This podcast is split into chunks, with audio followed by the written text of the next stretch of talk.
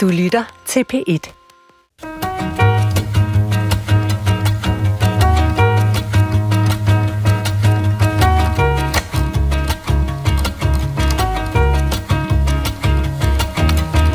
Der mangler en lille smule sødme i kokosen, for kokosen bliver den der smag, der ikke bliver forvandet. Chilien sammen med syren, thai basilikummen og den her fedme fra kokosen.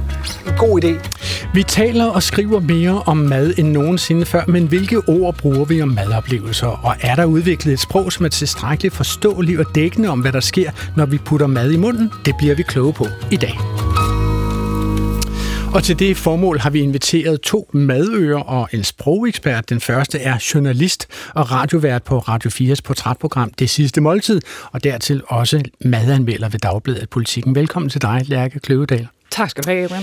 Lærke, øh, altså hvordan blev din interesse vagt for at skrive om og for at formidle madoplevelser? Jeg havde en stedfar, som var meget, meget øh, madinteresseret, og som var, havde et pædagogisk overskud til at tage mig med i køkkenet og, øh, og fortælle mig om, hvordan ting skulle smage på en, øh, på en rolig og rar måde.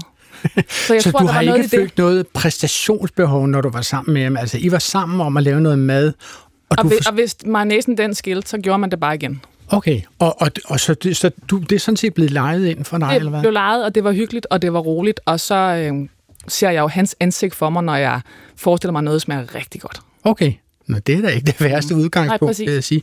Det andet madøre i den her sammenhæng er kok og indehaver af restauranten Milke og Hurtigkarl, og dertil dommer i TV3's meget langt kørende øh, madlavningskonkurrence Masterchef. Jeg tror, jeg googlede mig til i går. Den er kørt i over 8 sæsoner over 11 år. Velkommen til dig, Jakob Milke. Mange tak. Jakob, øh, altså du kommer jo så til maden fra et lidt andet udgangspunkt end Lærke. Altså du laver mad i en meget høj klasse.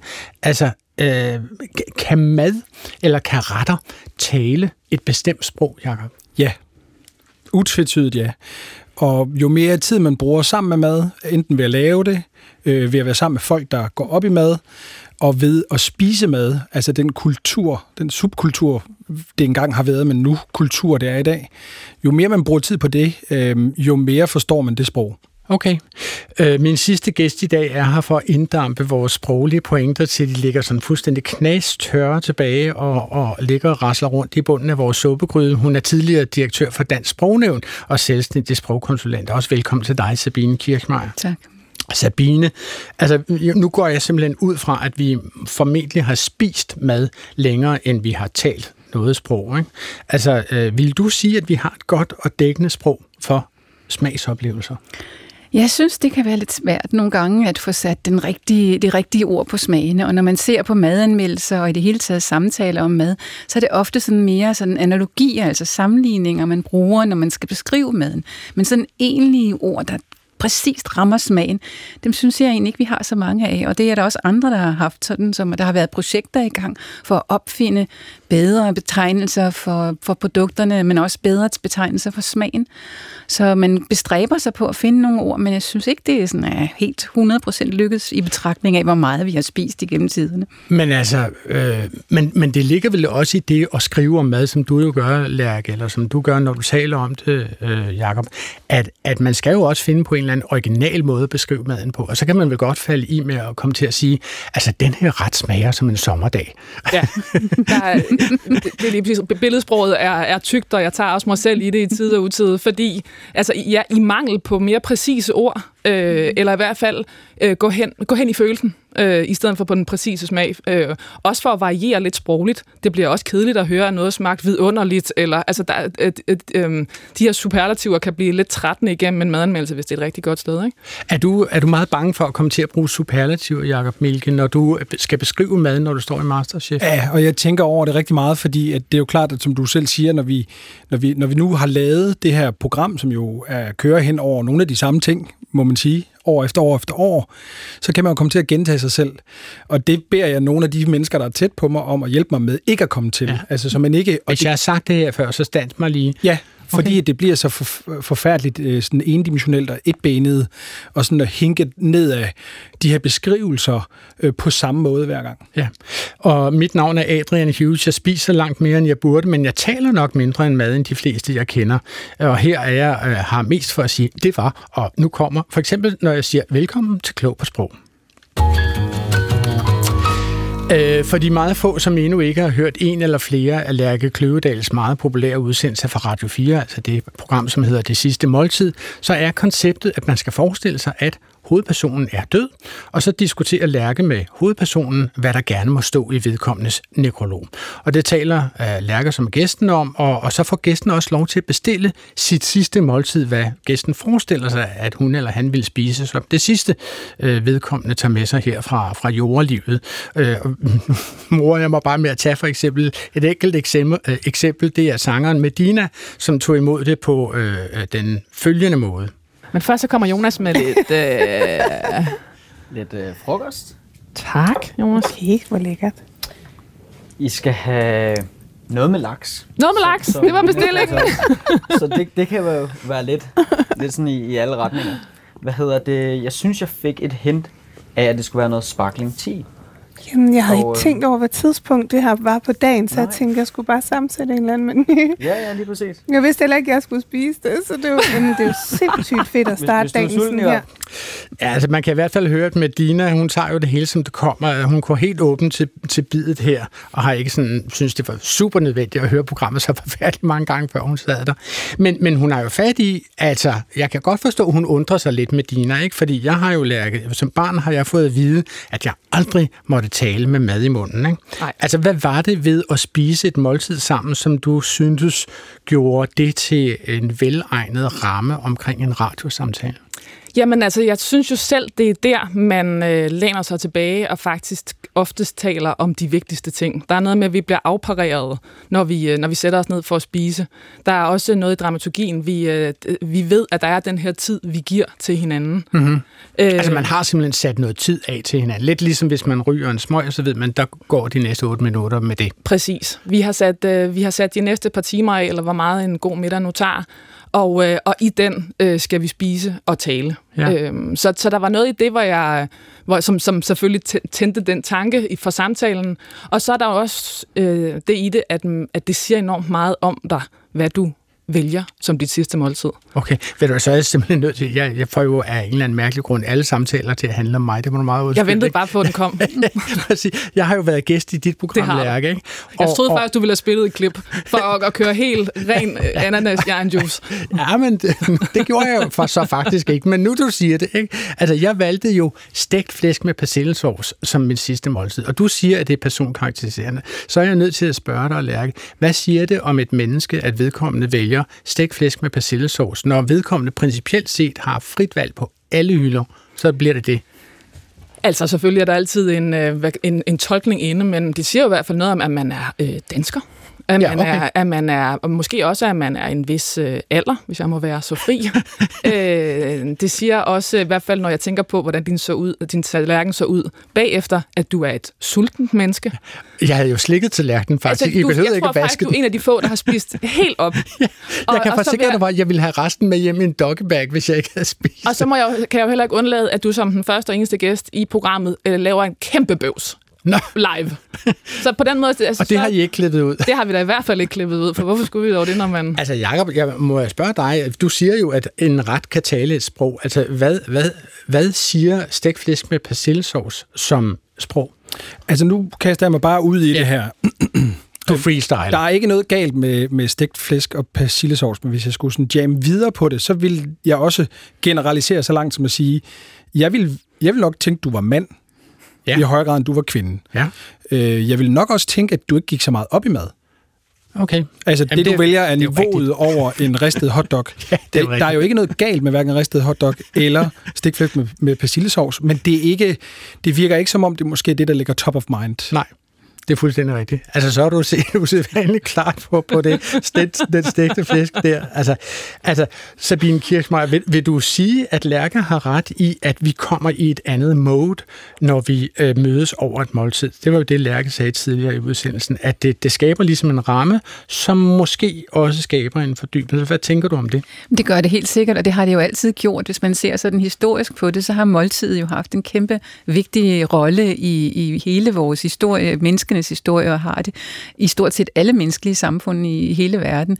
Det at, at, øh, at beværte en gæst og at, at give et måltid, det er sådan en generøs gestus, som, mm. hvor man viser, at man sætter pris på den anden, og man er interesseret i at lytte og have en, en, en tæt kontakt med hinanden. Det er jo ikke for ingenting, man laver store middage i alle de her sammenhænge. Men så giver du jo sådan set også Jacob Milke ret i, at et måltid taler et sprog. Altså en, en, en renaissancefyrste siger noget om sin værdighed ved at servere skueretter med Udstoffede fasaner, hvad der ellers skal ligge på bordet af den slags. I høj grad, ja. Der er mange forskellige sprog med, mange forskellige slags former for sprog, men lad mig lige sige en ting. Jeg synes, der er noget, der egentlig er helt banalt, at vi ikke nævner, det er, at det er jo, når man tænker over det, utrolig intimt faktisk, ja. at spise med andre mennesker. Vi gør det bare så mange gange om dagen, at vi ikke tænker over det. Det er sanslighed. Øh, der er ikke, nu skal jeg ikke, øh, der er ikke, der er ikke mange andre ting, der involverer at putte noget ind og ud af vores kropsåbninger, eller som vi deler med, med fremmede mennesker på den måde, så nonchalant. Øhm, så der er noget omkring, og det synes jeg faktisk, jo ældre jeg bliver, så synes jeg faktisk, det er noget, jeg, jeg går mere, altså det betyder mere og mere for mig, hvem jeg spiser med, og hvem ja. jeg egentlig ikke har lyst til. Det er en blottelse, det er, ja. det er en voldsom ja. blottelse. Og det gør også, at det kan være grobund for en særlig samtale, et særligt nærvær, en tilstedeværelse sammen med nogen. Det er typisk det, når man begynder at komme lidt op over puberteten, så er det noget af det, man gør med nogen, man har lyst til at gøre noget godt for, eller være sammen med. Ikke?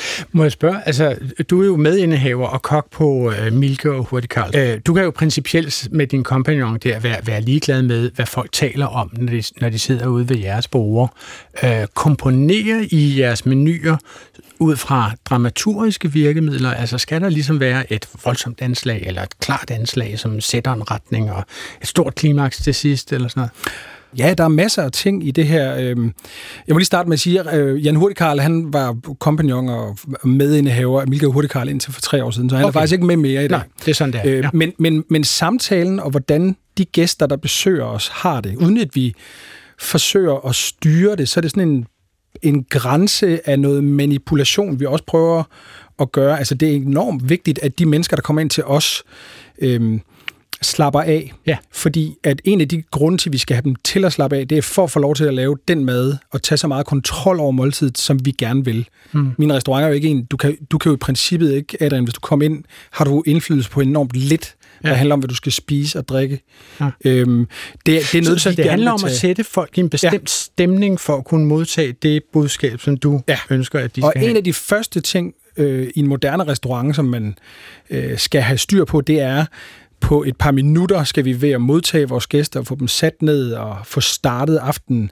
Så skal vi få dem til at have tillid til, at vi har dem. Man får slet ikke en menu at se hos os. Altså du, igen, og det, og det er jo relativt dyrt at spise det, så det handler om, at, ligesom at i stedet for at folk sidder og er lidt, hvad ligger der foran os, hvad skal vi, hvad er formen på det her, så bliver vi nødt til ret hurtigt at vise folk, at de er i gode, trygge hænder, og mm. vi vil dem det bedste. De sidder sådan set i vandrutsjebanen, og der er lagt et forløb i forvejen, og de behøver ikke at tænke sig særlig meget om. Præcis, okay. og de skal gøre det og være trygge, og have en god aften, hvor samtalen glider, og så videre, og så videre. Og nu nævner du, Jacob, at, at du har indtryk af, at en mand, som bestiller en stegfisk med persillesovs går til synligheden ikke særlig meget op i mad, og det er jo altså simpelthen svaret det i caps lock, kan man sige. Ikke? Altså, mad betyder betydeligt mere for mange andre mennesker end mig. Altså, min mand kan jo for eksempel huske retter, som han har spist for mange år siden på bestemte restauranter. Han kan huske hele menuer, og også hvilke vin han har fået øh, øh, af det. Altså, øh, har, har du kendskab til, Sabine, at, at mad betyder mere for mennesker, end vi sådan umiddelbart forestiller os? Jamen altså, det, det kan jo være minder fra ens barndom, og det kan være alle mulige oplevelser, som kommer frem i en, når man spiser en bestemt form for mad.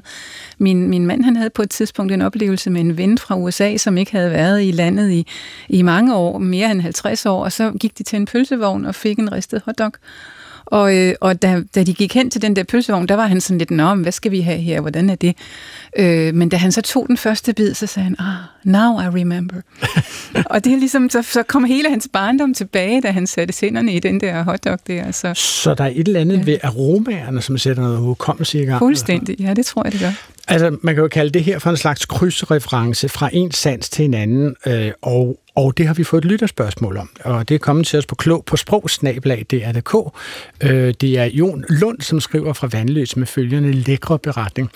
Her til aften fortalte min hustru om en særlig klimavenlig hønsebouillon, som unge iværksættere havde lavet af gamle liggehøns, der ellers bare skulle have været kasseret. Og hun hjembragte også en lille dåse med den bouillon. Og da vi rydder bordet, hørte jeg mig selv gå og nynne melodien fra hønsefødder og gulerødder og halsen af en svane. Og jeg kan ikke tro, at jeg har tænkt over den her sang siden min tidligste barndom og undret mig over, hvordan den pludselig trængte sig på.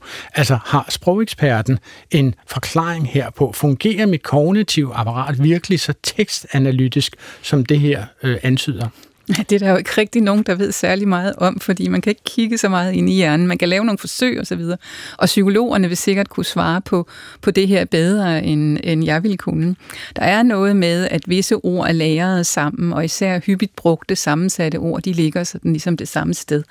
Men altså, jeg har det sådan, jeg kunne sikkert også godt have fundet på at nynne den der øh, sang, fordi det er jo også noget med, at sange, som man har lært som ramser som barn, de indbrænder sig fastere i hjernen end, end, end ting, som man sådan hører tilfældigt rundt omkring. Så, øh, så de kommer hurtigere op. Så hvis han har hørt det der hønse, og så hjernen er gået i gang med at finde noget, der ligner, så er den poppet op, fordi den ligesom har været overindlært fra, fra gamle dage. Og er selve ordet hønse sjældent er det, Nej, det er det ikke. Vi har det jo i hønsehus og hønsestal og, og alle mulige hønsesalat ja. osv. Så som sådan er det ikke, men hønsefødder er faktisk sjældent. Det er ikke noget, som, som man bruger sådan det, så Det skal man til Kina for at spise, hvor de jo også spiser hunde. Det er stort Så derfor så må det næsten være remsen, der, der bringer den frem. Okay. Jakob, vi talte en smule i begyndelsen om, hvorvidt øh, en ret øh, kan være et selvstændigt sprog, og mad taler et selvstændigt sprog. Skal vi gå længere ind i det? Er der, er der også en decideret syntaks og en grammatik i det sprog, som du taler, når du sammensætter en menu, eller putter... Jeg tror, jeg vil starte med, hvis man lige får etableret, at jeg, altså, jeg tror, og det, jeg synes, det er spændende, om, om, om, det, om der er noget rigtigt i det. Jeg tror, at sproget flytter derhen, hvor kulturen befinder sig. Okay. Så hvis man er lidt klassisk opdraget, så har ens forældre øh, lært en lidt om kunst og måske også om opera og klassisk musik og ballet. Ja. Og, og så sidder man foran en ret og tænker, det her det er den pilemartrede Sebastian. Man kan i hvert fald sige, at jeg tror, hvis igen, hvis man går 30-40 år tilbage i tiden, der tror jeg ikke, der var så meget i Danmark, var så meget sprog for mad. Okay. Jeg kunne forestille mig, at der var mere i Italien, eller ja. i sydeuropæiske lande, hvor at man har et, en anden, et andet fællesskab omkring måltidet. Og mere sansende fællesskab måske Lige også. præcis.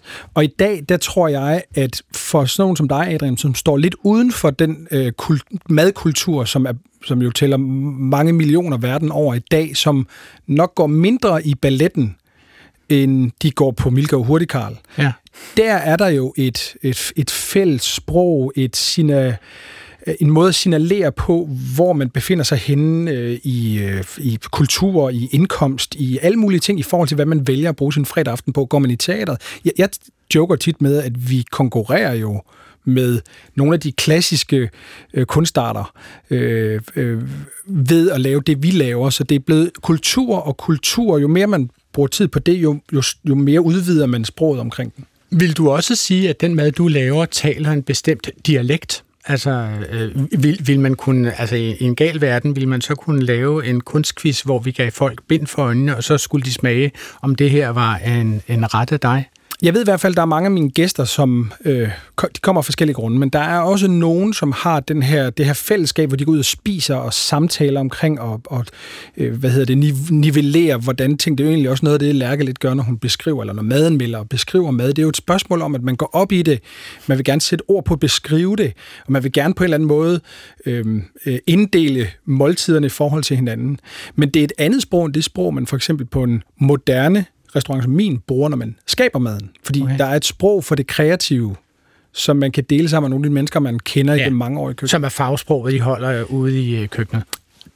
Jeg skal gøre det kort. Grundlæggende så har du de, de klassiske restauranter, hvor, nu får jeg sikkert skæld ud af nogen, men hvor man, jeg elsker klassisk mad, men hvor man kan sige, der går du ind og fortolker på en ret, som har været lavet i 100 år. Så skal du finde din nye måde at lave den på, men retten er givet i det store hele. Ja. Så har du de moderne restauranter, som er fri jazz. Øh, der har du mere behov for et sprog, fordi vi har et fælles klassisk sprog for det franske, det italienske køkken, det spanske, alle de der. Alle de køkkener, som har eksisteret længere. Der har du et sprog, Længe. og der handler det om at komme ind. Det er en ekstremt svær opgave at gå ind og lave noget med den. Men jeg plejer at sige omkring det, der er en restaurant som min, når den skal beskrives som madanmelder, så vil du altid høre, at vi har svært ved at beskrive, hvad det er for noget mad, jeg laver, eller det, det, det kan vi ikke sætte ord på, og alt sådan noget. Den måde, det bliver skabt på, er jo, at der er nogen, der har arbejdet sammen i mange år, som jeg ser det som et alfabet. Altså et alfabet, hvor vi selv øh, opfinder de bogstaver, vi bruger, det er mm. elementer, det er råvarer, det er smage, øh, det er tilberedninger. Mm. Sætter dem sammen på måder, vi ved og kan forstå med hinanden. Lærke Kløvedal, altså, øh, kan, vil du sige, at en menu kunne gå i skud og mudder, hvis forretten taler et andet sprog end øh, hovedretten og desserten? Altså jeg vil i hvert fald øh, øh, gå så langt som at sige, at øh, som Jakob også er inde på, at det her med trygheden, det her med, at man som gæst øh, føler sig øh, taget i hånden, øh, måske endda føler sig så øh, positivt overvældet, at man læner sig tilbage og siger, kom med det. Altså øh, mad, og i hvert fald på det niveau, som, øh, som Jakob laver, det er jo også forførelse. Øh, så, så, der, så, så om det kan gå galt, nej, man kan jo sagtens få en vidunderlig, de, de næste øh, syv retter kan jo stadig være vidunderlige, men, men der vil stadig, det, så langt vil jeg gå, man vil have den der sten i skoen, øh, at hvad fanden var det, der gjorde, at de kom fra start, fra start på den måde. Mm-hmm. Øh, der er jo også noget med, øh, det er jo også lidt det, der sådan adskiller dygtige kokke for exceptionelt dygtige kokke, det er, om man kan, I nævner, vi taler om det, øh, om, om man kan mm, smage, at det er Jakobs mad. Det vil jeg faktisk mene, man kan, når det er øh, kokke på det niveau. Ja. Og jeg vil være ked af at gøre det som en blindtest, fordi at, at lige præcis øh, det visuelle er også en meget, meget stor del af, hvordan Okay. moderne kokke udtrykker sig. Ja. Men det kunne sådan set også være en blindtest. Altså, vi kan jo bare hente maden det er ind. rigtigt. Ja, det har du ret i. Og det har vi faktisk. Og nu går døren op, og nu... ja, men, men, men jeg vil våge den påstand, at du, lad os sige, på de fem-syv bedste restauranter i, øh, i Danmark, der vil du kunne se en tydelig forskel. Altså, nu spurgte jeg jo Sabine i begyndelsen af programmet her, om vi har et dækkende ordforråd for at beskrive madoplevelser. Og selve de ord, vi bruger mad, vil jeg gerne længere ind i nu. Altså, øh, vi bruger meget sammenligninger, sagde du vist, Sabine, i starten. Ikke? Er I andre enige i det, at vi meget ofte kommer ud i en sammenligning med at sige, at noget smager som noget andet? Hvad vil du sige til det, Jacob? Fuldstændig. Øh, og analogier, øh, billedsprog, øh, alt gælder. Men det er jo også lidt det der med, at vi, vi kryds øh, samtaler jo mellem nogen, der skaber mad, og nogen, der øh, øh, går op i mad, og i forskellige aldersgrupper. Så det handler om at prøve for alle, alle knep gælder til at, at beskrive øh, en smag. Man kender det faktisk inden for vin, mm-hmm. hvor jo at de, de, de ord, man, man lægger på en vinoplevelse, er jo helt absurde, når man, når man, når man ser, at den her vin har en lang rød kjole og Det en flot næse. Og hvis man sidder udenfor, øh, så bliver det lidt ligesom den der reklame med hende, der hører manden sidde og se fodbold og ikke forstår.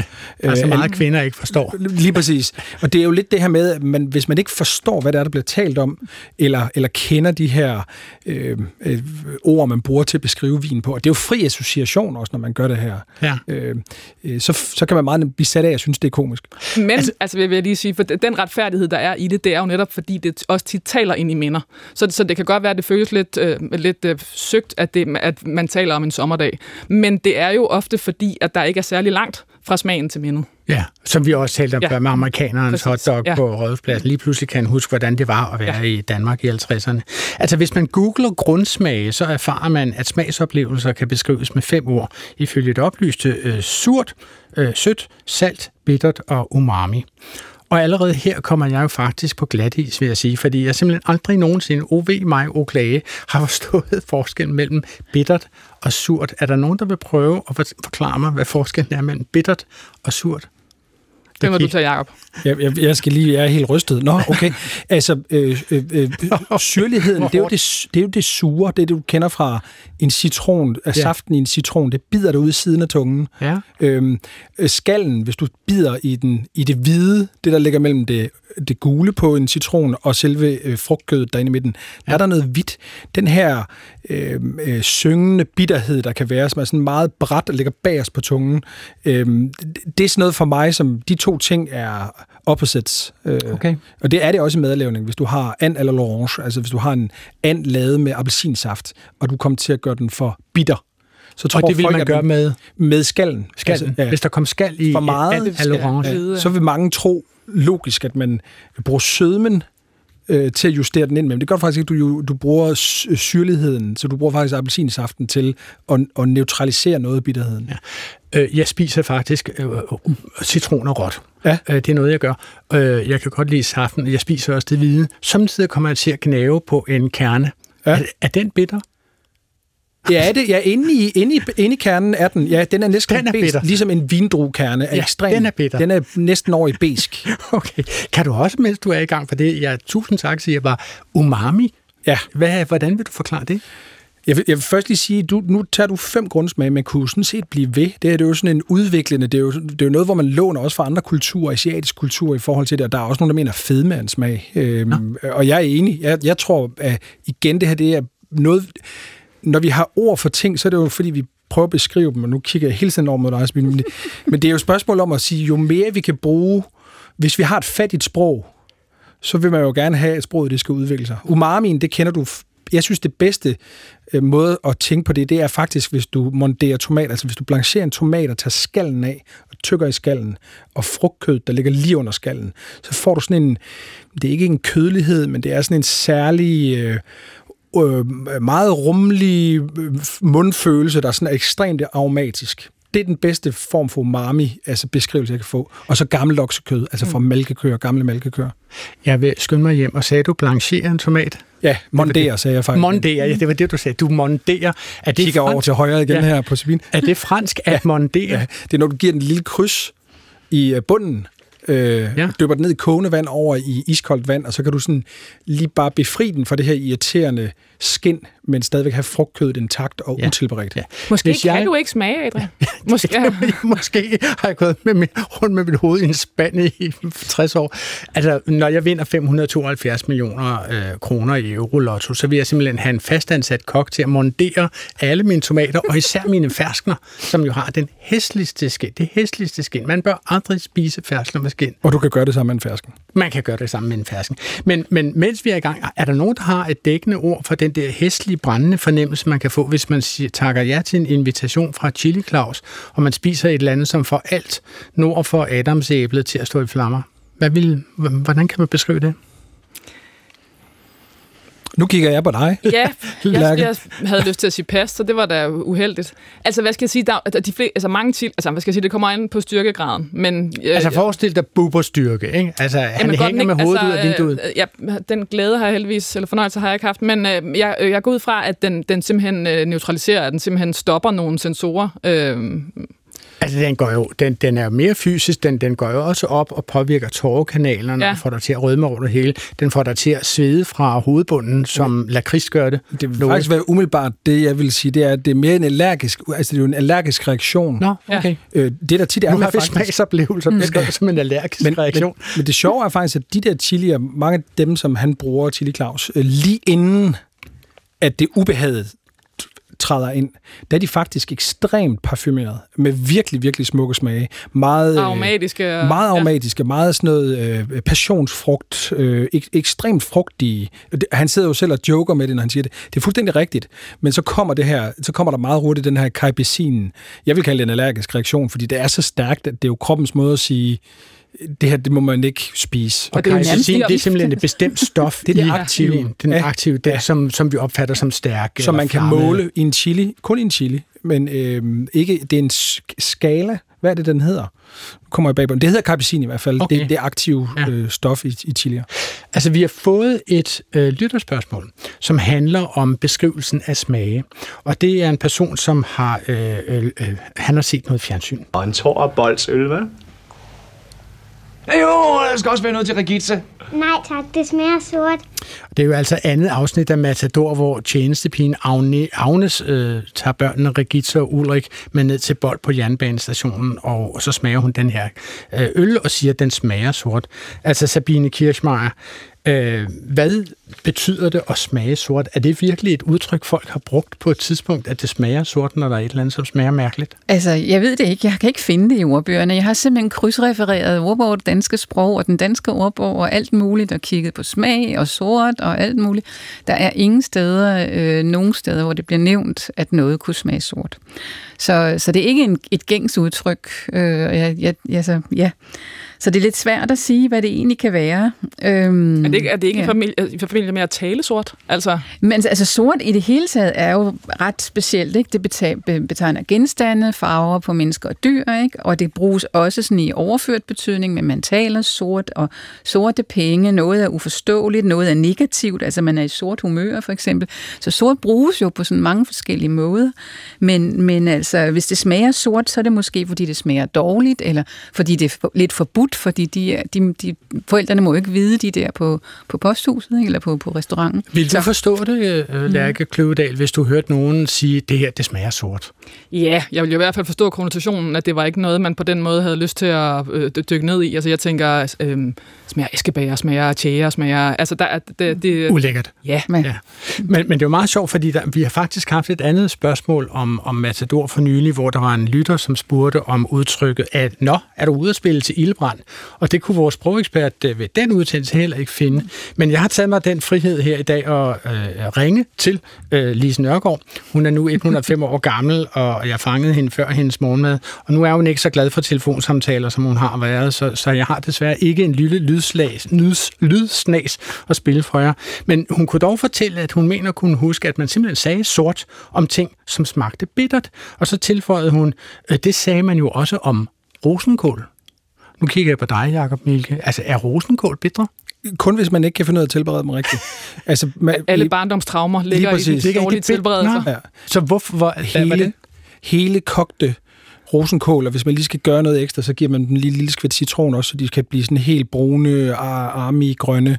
Øh, altså rosenkål, ligesom alle andre ingredienser, er jo i bund og grund meget smukke ingredienser. Man kan pille bladene fra hinanden og bruge dem og, og øh, tilberede dem individuelt, så de er både smukke og velsmagende. Men hvis man ikke ved, hvordan man tilbereder dem, og man bare plumper dem ned i saltet vand med lidt citron i, så bliver det bittert og, og mere uspiseligt. Okay, så nu mig. ved vi så, hvad, hvad bittert betyder, hvis ellers vi har smagt rosenkål på den måde. Og det var Kenny Bak fra Kolding, som havde sendt os øh, det her spørgsmål. Du kan sende dit spørgsmål til klog på sprog Og du lytter til Klog på Sprog om det sprog, vi bruger om mad, og jeg har besøg af madanmelder øh, politikken og radiovært på det sidste måltid på Radio 4, Lærke Kløvedal, og af Jakob Milke, kok og restaurantindehaver og dommer på TV3, Masterchef, og så også af Sabine Kirchmeier, tidligere direktør for Dansk Sprognævn og selvstændig sprogkonsulent. Altså, nu dykkede vi jo lidt ned i 1930'ernes måde at omtale bittert på, og det giver os jo øh, anledning til at tale om, hvorvidt vores sprog om mad har ændret sig. Altså, taler vi generelt mere om mad i dag, vil du sige, Sabine Kirchmeier, end vi gjorde for 10 år siden?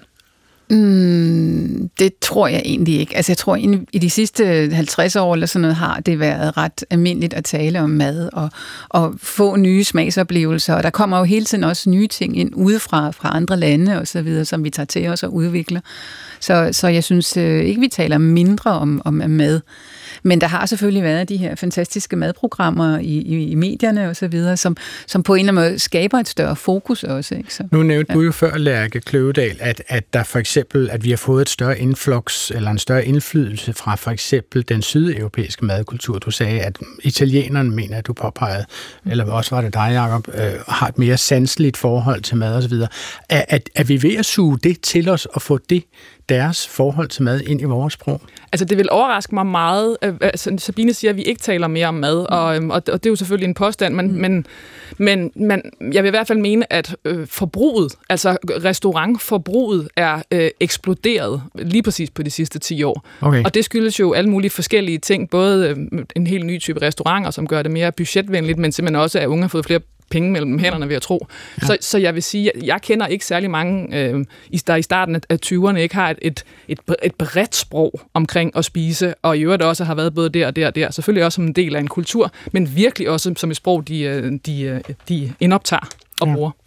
Jeg kunne godt tænke mig at tale med jer netop om, om de madanmeldelser, som øh, enten har drevet den her restaurantbølge, eller som er et resultat af restaurantbølgen. Ikke? Øh, og bare for at begynde et sted, som jeg håber, I ikke havde set komme, så, så øh, synes jeg lige, vi skal springe over på det sociale medie Instagram. Det, her er der to anonyme kvinder under brugernavnet To Sultne Piger. De har vundet sig 60-20.000 følgere med deres korte og kontante og tit meget sjove madanmeldelser. Sådan her lyder øh, lidt af deres anmeldelse af restauranten Gorda i København. Det lyder sådan her. Klar på en hidden gem? Følte i hvert fald, vi ramte et sweet spot, flere burde tale om, da vi tog forbi snabelag at gorda.cph på Enghavevej til en lille middag. Why har ingen tippet os noget før. Gorda betyder fed kvinde, og det er en vibe, vi er nede med, og vi faldt pladask for deres mix af kitschy, lyskæder og feriestemning, skråstreg, amatørporno, familiebilleder på væggene. Først en stor portion sygt lækker torskeceviche med poppet majs, nice lille trick med lidt crisp, og der var virkelig meget. Yucca fries er seriously obligatorisk derinde, galen vinder, og perf med lime og chili mayo, så lækre. Virkelig søde boys i baren, og maden kommer helt overdrevet hurtigt, aner ikke, hvordan de bærer sig ad. Sabine Kirchmann, hvordan- vil du karakterisere det sprog, som to sultne piger bruger i deres øh, spiseoplevelse? Jeg synes, det er voldsomt underholdende, og det er jo sådan et sprog, der bevidst appellerer til de unge. Og, og altså, man holdt i sådan en talesprogsjargon. Altså man kunne forestille sig sådan to piger, der er jo i byen mm. og taler om deres oplevelser på den her måde. Ikke? Og, mm. og det er sådan, der er strøget rigeligt med engelske udtryk ind, ikke? sådan noget som uh, sweet spot, hidden gem, why, vibe, seriously og boys, som er stadig på den der sjove måde med i og ikke med y. B-O-I-S, boys ja, ja, det, ja. Der, altså, der kan man virkelig se, at man, man, man leger med sproget, og laver også et grin med, at man, at man bruger engelsk. Ikke? Men der er også de danske, sygt lækkert og helt overdrevet, ikke? Ja. som er sådan nogle gængse ungdomsord. Så Nu det- kigger jeg på Jakob og Lærke. Kender I dem, øh, to sultne piger på Instagram? Absolut. Ja. Er du inspireret af dem, Lærke? Ja, det er det. Eller hvad skal jeg sige? Jeg, jeg ved ikke, om jeg er inspireret, men jeg er, jeg er vild med dem. Jeg synes, de er f- f- geniale. Okay. Og, og, og så synes jeg vidderligt, de rammer et øh, hul i markedet. Ja, okay. Altså, de, øh, de gør jo en... Ja, hvad siger du, Jacob? Jeg synes bare, det er meget sjovt, det der med, at øh, madelmennesten igen... Øh, jeg tror lige, det Sabina siger med, at vi ikke, øh, der ikke er mere sprog, end der var før, det tror jeg ikke er rigtigt. Altså ligesom, at folk går meget mere altså uigenkaldeligt meget mere ud og spiser, end de mm. gjorde for bare 10 eller 20 år siden. Mm. Og man bruger mere tid og krudt og penge på at købe ind, i hvert fald i nogle segmenter af befolkningen. Og man viser også lidt, hvem man er igennem maddag. Det har man aldrig rigtig gjort tidligere. Så skal du tilbage til franske solkonger og sådan noget. Ikke? Men jeg synes, det her, der er det sjove med madanmeldelsen, det er, at den er begyndt at blive delt op i, at det virkelig er et særligt aftryk på, hvor den kommer fra. Mm. Det her det er jo næsten komisk i, hvor, hvor, hvor meget de bliver i karakter. Det er jo satire. Det er næsten satire, ikke? Fuldstændig. Og, og, og jeg kan jo tage den videre og sige, øh, kvalitet her er lig, det er ikke det, er ikke det, de, altså det er de ligeglade med. Det er Altså, ikke... altså Jacob, de er ekstreme. Altså, det, det, det, sidste opslag, jeg så fra dem, der anmeldte de en bakke jordbær, de havde købt billigt ja. I Lidl, og så fortalte de, og der er også sygt billige chips til 7 kroner, hvis ja. Man skal ud og springe i baljen blå i øh, Københavns Nordhavn. Ikke? Og på den måde, så synes jeg, det er relevant, fordi det har sin egen... Altså det, der, det er ingen, der er ingen tvivl om, at det henvender sig til nogen. Og så repræsenterer de en usnobbethed, som Ja. jeg synes er meget, meget velkommen. Okay. Altså, de gør jo en stor point ud af, at restauratørerne ikke kender dem. De viser jo ikke deres ansigter, så de får helt den samme behandling, som alle andre kunder gør. Og jeg talte med dem før udsendelsen her. Så spurgte jeg dem blandt andet, hvordan de som den her dynamiske duo kunne skrive deres anmeldelser med så konsistent et sprog, at man faktisk, når man scroller ned over deres anmeldelser, så kan man ikke læse, hvornår det er sulten pige nummer 1 eller sulten pige nummer 2, som taler. Jamen altså, vi skriver faktisk anmeldelserne, som vi taler og som vi skriver til hinanden. Og jeg tror, det er derfor, at sproget er så ens. Øh, det er simpelthen bare fordi, at det er sådan, vi skriver normalt. Vi har ikke ændret på vores tale- eller skrivemåde, da vi startede den her Instagram. Det er bare os. Kan I selv læse i jeres anmeldelser, hvem som er kommet med inputtet, altså hvem som har sagt det ene, og hvem som har sagt det andet? Ja, ja, 100 procent. Ja. Okay. Altså, vi Hvordan skifter vil I også selv, bare til at skrive dem. ja, hvordan vil I selv karakterisere det sprog, I bruger i disse anmeldelser? Øh, laissez faire. Okay. Det er jo meget Nede måske lidt på jorden, og ja. uformelt. Det er jo ikke... Øh, men Instagram som medie skriver jo meget uformelt. Så jeg tror, det er måske bare en øh, ny sådan, app skrivestil. Okay, og du mener simpelthen selve... Ja, ja, det giver mening. Selve appen Instagram giver en, øh, lægger op til en bestemt stil. Ja, fordi at på Instagram og også på Twitter for eksempel, men det er der ikke rigtig nogen i Danmark, der bruger, der er du jo limited i forhold til, hvor mange tegn du kan skrive. Så du skal virkelig, især når vi skal prøve at skrive om en ret stor oplevelse, skal vi virkelig tænke over, hvordan vi får skrevet det. Og det er derfor, at der er mange kortelser, og vi også tit skriver engelsk, hvis vi føler, at der er et engelsk ord, som er mere rammende. Det er, sådan, det er lidt Eller mere... hvis der er et engelsk ord, der har færre bogstaver. Det Okay. har faktisk. Må jeg spørge, tror I, at jeres tilgang til at skrive om mad kan lukke flere mennesker ind i den her verden? Ja, altså kommentarfeltet er jo åbent inde hos os, og der kan vi jo se, der er til, at nogen, der skriver, sådan en oplevelse har vi også haft, eller fuck i nogle bitches, øh, det passer bare overhovedet ikke, alt efter hvornår, hvilken dag folk vi har besøgt stedet, ikke? Plus at øh, restauranten selv kan gå ind og sige, ah, lige den dag havde vi et eller andet, eller øh, ta- tak for heads up på vores øh, fejl, dem, dem får vi lige kigget på. Så det er på en eller anden måde mere demokratisk, end på for eksempel et dagblad. Okay. Altså, har I en eller anden, uh, har I en eller anden holdning om, at selve madanmeldelsesgenren uh, er godt og vel eksklusiv? madanmeldere i Danmark i hvert fald har siddet ret længe på posten. Så måske kunne man, hvis man skulle generalisere, sige, at det er lidt nogle øh, gamle gråhårede mænd, der har fået lidt divanykker en gang imellem. Og der kommer vi måske med et nyt frisk pus, ikke bare fordi, at vi er en helt anden generation, men også fordi vi er anonyme, så vi ikke kan blive fedtet for på samme måde, som hvis du kommer ind et kendt ansigt. Selvfølgelig bliver betjeningen jo anderledes. Vi ligner jo alle andre. Så det er jo både godt og skidt for anmeldelsen, er, at vi får, vi får oplevelsen, som alle andre får oplevelsen. Vi får ikke oplevelsen, som Søren Frank får oplevelsen. Hvad tror I er forklaringen på, at, at I har fået øh, forløbig 60.000 følgere i løbet af jeres uh, to år øh, i mediet? Altså, jeg tror, det er fordi, at folk bruger det sådan lidt praktisk egentlig, når de skal prøve at finde hoved og hale i restaurantscenen, og hvor de lige skal spise henne. Øh, Så der er en eller anden god oversigt over det. Øh, Det, det er de tilbagemeldinger, vi får i hvert fald. Så tror jeg også, der er nogen, der synes, vi er lol. Altså, Ja, det giver mening. Er der nogen, som har kritiseret jeres sprog, fordi det er så øh, radikalt eller ungdommeligt, øh, og hvad det ellers er? Ja, hele tiden. hele tiden. Altså, vores sprog er jo ikke for alle, og det, er, det, vi har jo ikke tænkt over, hvordan... Øh, det er ikke, fordi vi har lagt en sprogstrategi, vel, men der er helt sikkert nogen, som ikke synes, det er særlig fedt. Vi har fået et par mails med folk, der synes, vi øh, voldtager det danske sprog. Øh, og der har vi så prøvet at sige, det er helt okay, du synes det, og der kan man sige, at andre skribenter øh, er måske lidt bedre på den front til at skrive på korrekt øh, skoledansk. Det gør vi jo ikke. Øhm, Men vi, vi er jo også en generation, som skriver på en anden måde. Altså, vi, vi taler på en anden måde, og vi blander sprog på en anden måde, som, sorry, øh, gamle mennesker gør. Og det er vidderligt kun plus 50, der har været inde og sagt, at jeg kan simpelthen ikke forstå, hvad du siger, når du skriver det her engelske udtryk. Sådan, de unge øh, æder den bare. Ja. fordi unge siger, never change sproget. Okay. Jeg vil sige øh, til Sulten Pige 1 og Sulten Pige 2, øh, tusind tak, fordi I deltog i Klog på Sprog i dag. Det var så lidt. Han Kunne det være en anden gang? Altså må jeg spørge, Jacob Milke, vil du som restauratør påskynde at få besøg af den her dynamiske duo? Ja, selvfølgelig.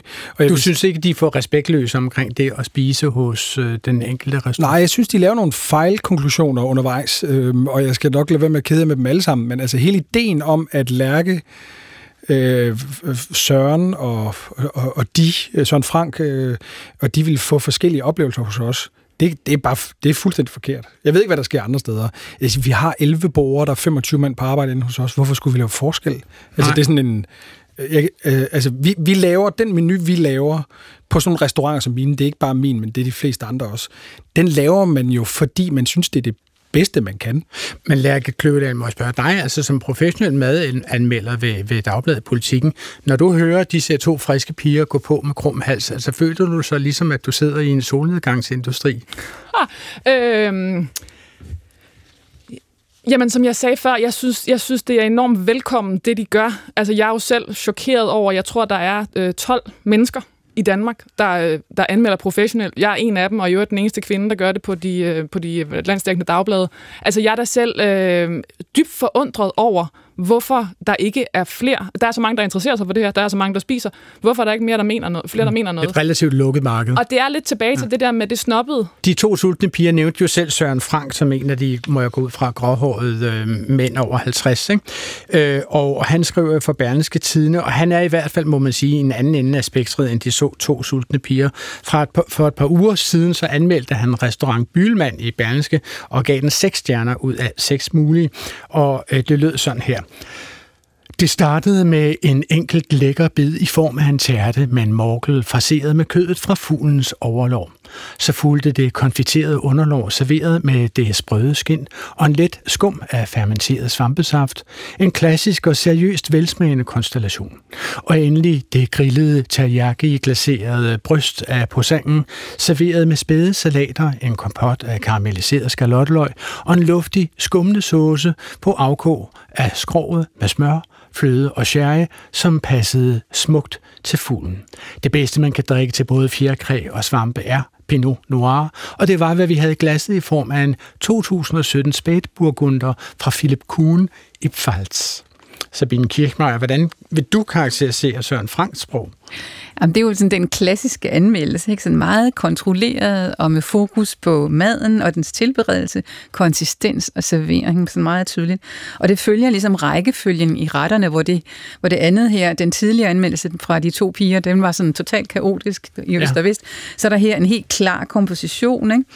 Øh, og man overværer nærmest en rituel fortæring af den her fugl i alle dens ja, dele. Altså, ikke? den bliver faktisk obduceret, vil jeg Nærmest, sige, ja. Det er jo helt fantastisk, ja.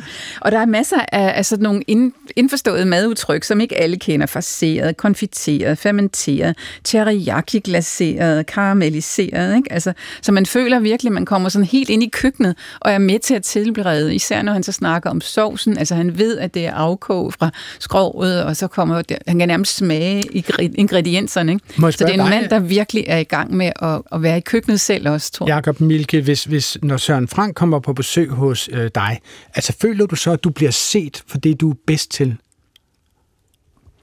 Øh, nogle gange. Øh, øh, jeg føler, at jeg sidder med en kompetent madanmelder, når Søren er derinde og spise. Øh, han kommer både på arbejde, og han har også været der, hvor han ikke er på arbejde.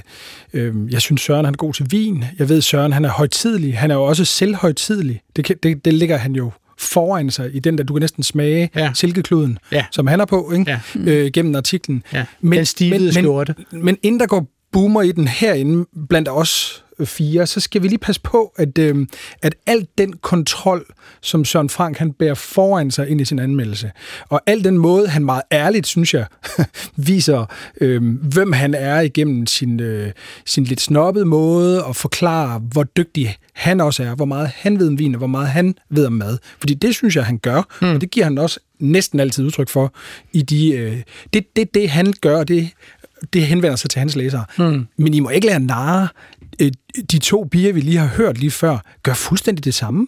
Øh, formen er anderledes. Formen er øh, påtaget jovial og, og ung og, og sådan kaotisk sammensat med ordene, men de laver bare en masse andre greb i det, de laver, som er mm. fuldt ud lige så kontrolleret. De ved nøjagtigt, hvor de mm. har deres mål. Jamen, et, et eksempel på det kunne være for eksempel, øh, nu har jeg været inde og undersøge jeg kunne se, at de har faktisk også anmeldt os på et tidspunkt. Okay. Øh, jeg kan faktisk ikke huske, hvordan det gik, men en af de ting, som jeg kan se, der er sammenhængende sker, der hvor de ender at anmelde, det er, at de får aktiveret ekstremt mange.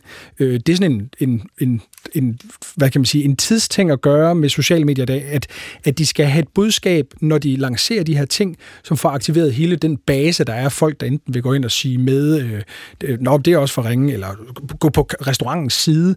De laver masser af ting, som jeg synes, øh, ja, og jeg synes, det er de, de er relevante, og de taler til Øh, en masse unge mennesker, og en masse, der synes, det er sjovt at læse det her. Jeg synes, de er super øh, sjove og skæge.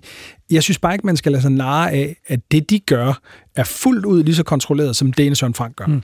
Lad os lige prøve at tage et eksempel på noget det, du kunne finde på at skrive i politikken, Lærke Kløvedal. Ikke? Øh, du har været ude og besøge Silberbauers Bistro. Øh, vi har taget en anmeldelse fra maj sidste år. Den fik af dig øh, fem hjerter ud af seks mulige, og det lød cirka sådan her. Fire jomfruhummer på række. Ja, vi har været der før, men netop i håndværket mærker man, at Mathias Silberbauer er stramt skolet. Jomfruhummeren var fra Gilleleje og tilberedt på sekundet, og resultatet var en hummerhale så spændstig, så saftig, og som dyppet i smeltet smør satte to fede streger under, hvorfor netop denne sorteøjet fætter er og bliver en gudespise. Aften fik sin egen dramaturgi, som store aftener gør. Som gæst glider man ind og ud af maden, og vinen er snakken, vugger frem og tilbage. Man bliver endnu gladere for det selskab, der omgiver en, for de venner, vi nu igen kan se. Det er det her, vi har længtes efter i denne uendelige vinter. Øhm, hvad for en bong har du suget af her, når du har skrevet det her, Lærke? Det, det er øh, højtravet, og vi, vi ja. er ude og svæve. Men altså, øh, øh, mad er også forførelse. Ja. Og, øh, og der er så mange ting, der kan gå både godt og gå galt på en, øh, på, på en aften og på en anmeldelse. Øhm, og, og det der med at få det til at lykkes, øhm, vil jeg altid kaste min kærlighed på. Altså, mm. det, altså det, folk, der gør sig umage, gør det bedst, de kan, øh, og så endda få det til at glide på den her måde, hvor det Men, ligesom bliver lydefrit. Hvordan vægter du at beskrive stemningen i lokalet og betjeningen, og så selve den mad, der bliver præsenteret? Hvad gør jeg du der overvejelser om det? Jeg øh, stemningen øh, enormt højt. Mm-hmm. Jeg, øh, altså, jeg, jeg synes jo, at jeg, jeg tror, det er lidt forskelligt, hvordan øh, madanmelderne arbejder, men jeg kan sige, for, for min del, så er det jo lige dele noget så øh, upoetisk som en, at varedeklarere. Altså, øh, okay. øh, det, det er, hvad, hvad får vi at spise? Og så er det jo også, har det jo et reportageelement. Øh, så, så, så, og, og lige præcis, jeg, jeg synes, at når, når, når det fungerer bedst for mig, så er det, når jeg på en eller anden måde rammer øh, Øh, en stemning, eller et, simpelthen for forklaret, hvad det er for et sted, så både de gæster, der får lyst til at komme, der ved, hvad det er, de går ind til, og når restauratøren føler sig set. Mm. Sabine, hvordan vil du karakterisere Lærke Kløvedals sprog i det eksempel, jeg lige har læst op her? Ja, altså det, det har jo tydeligt litterært træk. Altså det er nærmest sådan et stykke litteratur, ikke? Altså man kan mærke, at der er tænkt rigtig meget over underholdningsværdien, med sådan en dramatisk opbygning, ikke? Det er stigende og faldende rytme i sproget, korte sætninger, lange sætninger og sådan noget, ikke? Så det er sådan, øh, især beskrivelsen af den der hummerhale er jo sådan helt øh, forrygende, hvor man nærmest kan genkende sig smagsoplevelsen, ikke? Men det mm. bliver alligevel til den lette side, når man så hører om den der sorte øjet fætter. Så det, der er en fin balance i det. Ikke? Og til mm-hmm. sidst, hvor stemningen bliver beskrevet, det man kan godt mærke, at du er glad for den der stemme, der bliver det sådan nærmest poetisk. Ikke? Det er mm. som at læse et digt. Det er virkelig fint. Vi nærmer os så småt indflyvning til afslutningen af det her program, men jeg vil gerne nå at, at gennemgå øh, den udfordring, du har, Jakob Milken, når du står i øh, TV3's Masterchef. Der skal du jo vurdere den mad, som er foran dig på samme måde, som Lærke Kløvedal skal. Men du skal gøre det faktisk en fast lige op i ansigtet på den, som har stået og lavet maden. Og det forestiller jeg mig må give nogle særlige udfordringer. Vi kan lige høre lidt af det, vi også hørte i indledningen af programmet, hvor du skal kritisere en dessert, hvor øh, øh deltageren har kastet sig ud i at lave noget asiatisk. Rebecca, har du været i Asien? Nej, aldrig. Nej. Jeg synes, det er imponerende, at du springer ud og laver noget, hvor du tydeligt virker, som om du er på udebane. Det her med at lave en dessert i flere øh, lag med en sat risdel, der ligger dernede, og du laver noget frust sne lavet på stjernefrugt. Det viser i hvert fald, at du er ambitiøs. Smagene her fungerer rigtig godt et stykke af vejen der mangler en lille smule sødme i kokosen, for kokosen bliver den der smag, der ikke bliver forvandet. Men det her med at få chilien sammen med syren, thai basilikummen og den her fedme fra kokosen, det er en god idé. Spørgsmålet er, om du får den helt ind over stregen. Ja, det er jo spørgsmålet. Altså, hende her, Rebecca, går jo rent faktisk videre, så du er ikke i færd med at sparke en deltager ud på det, der hedder røv og albuer på moderne dansk. Ikke? Men, men er der en særlig udfordring i, når du skal give en ærlig kritik til en kok og sige, det her, det, det er ikke op til standard? Altså, øh, det kommer an på, hvad udfordringen for dig består. Altså, for mig består udfordringen i at få mig formuleret så klart og tydeligt, og det er derfor, jeg også nogle gange bruger eksempler på, hvad det er, jeg siger. Mhm. Mm-hmm. Øh, sådan så, at hvis man står der og har hørt lidt for mange ord, så står man og tænker, hvad snakker han om? Men altså, for, for forklaret, hvad er det nu, det er med kokosmælk? Når den, den, hvis den får sødme eller sukker, så bliver den fed, også mm. i smagen. Så er den Klam, eller- mindre ja. vandet, ikke? Ja. Så, men i forhold til, øh, øh, om nogen bliver trådt over tæerne eller sådan noget, det, er ikke, det, det føler jeg slet ikke nogen bekymring om. Så du, du føler ikke en forpligtelse til at pakke en hård kritik ind i Øh, øh, altså lige at give den en eller anden form for øh, floromvundenhed, eller øh, brodere lidt blomster omkring den. Jeg ser det sådan her, at øhm, det, jeg skylder dem, der står foran mig, det er at give dem øhm, mit ypperste i forhold til at forklare alt. Jeg har gået til det her hele mit liv. Mm. Øhm, alt, hvad jeg ved og øh, kan, det skal jeg prøve at få øh, flettet ind i min kritik, så de kan få... Altså, jeg, jeg går ikke efter bold, øh, manden, jeg går efter en bold, der Ja. ja. ligger ude mellem os.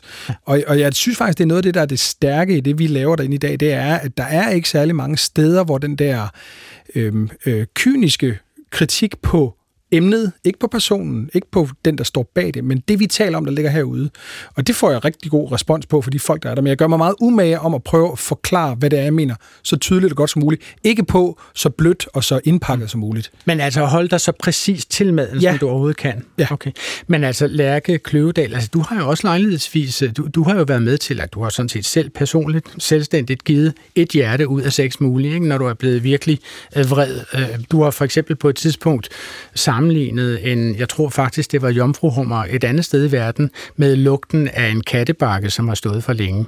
Øh, Det, det, det er jo meget, en meget, meget hård kritik, kan man sige, at sige, at denne hummer lugter rødent. Du serverer for derved mad for mig. Øh, sidrede dine fingre ikke en lille bit smule, før du trykkede send på sådan en anmeldelse? Altså jo, det er, det er voldsomme sager. Øh, det er voldsomme sager at give et hjerte. Øh, det er også voldsomme sager at få en øh, fordærvet hummer.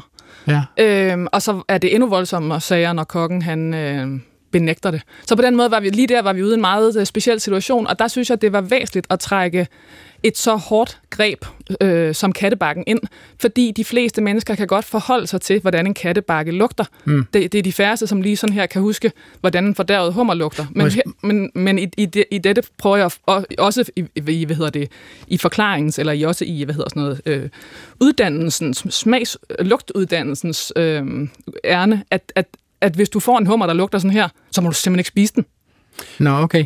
Men ville det have været anderledes for dig, hvis kokken havde sagt, hvis du har den oplevelse, så stoler jeg på, at din oplevelse passer dig, og jeg fjerner selvfølgelig med det samme hummeren. Altså, vil det have ændret anmeldelsen? Det er jo så, at, at, altså, en, en ting er, hvordan man har det, den en anden er, hvordan man tager det. Så selvfølgelig er der noget ved, at, at, øh, at det bliver en, en, et andet spil, der går i gang. Øh, vi når simpelthen ikke mere i dag. Klog på sprog har ikke mere på tallerkenen i dag, så mens vi slikker det sidste fedt af fingrene, så vil jeg sige tak til mine gæster, som var og stadigvæk er madanmelder på Politikken og radiovært på det sidste måltid på Radio 4, Lærke Kløvedal, og til Jakob Milke, som er kok og, og indehaver af restauranten Milke og Hurtigkarl, samt dommer i madlavningskonkurrencen på TV3 talentchef, som har sæsonpremiere. De unge talenter kalder de denne sæson her øh, på næste torsdag den 25. august i næste uge. Og så siger jeg også tak til Sabine Kirschmeier, tidligere direktør for Dansk Sprognævn og selvstændig sprogkonsulent. Det her program var tilrettelagt af Hector Brunhøj Husum, Clara Sofia Lindvits og Svala Sigfuser, der som også stod for teknikken og præsenteret af mig, Adrian Hughes. Man kan altid sende kommentarer og sprogspørgsmål til os på klog på sprogsnabelag.dr.dk. Og denne udsendelse er naturligvis at finde på appen DR Lyd, hvor du vil og når du vil. På genhør næste fredag efter middagsradisen.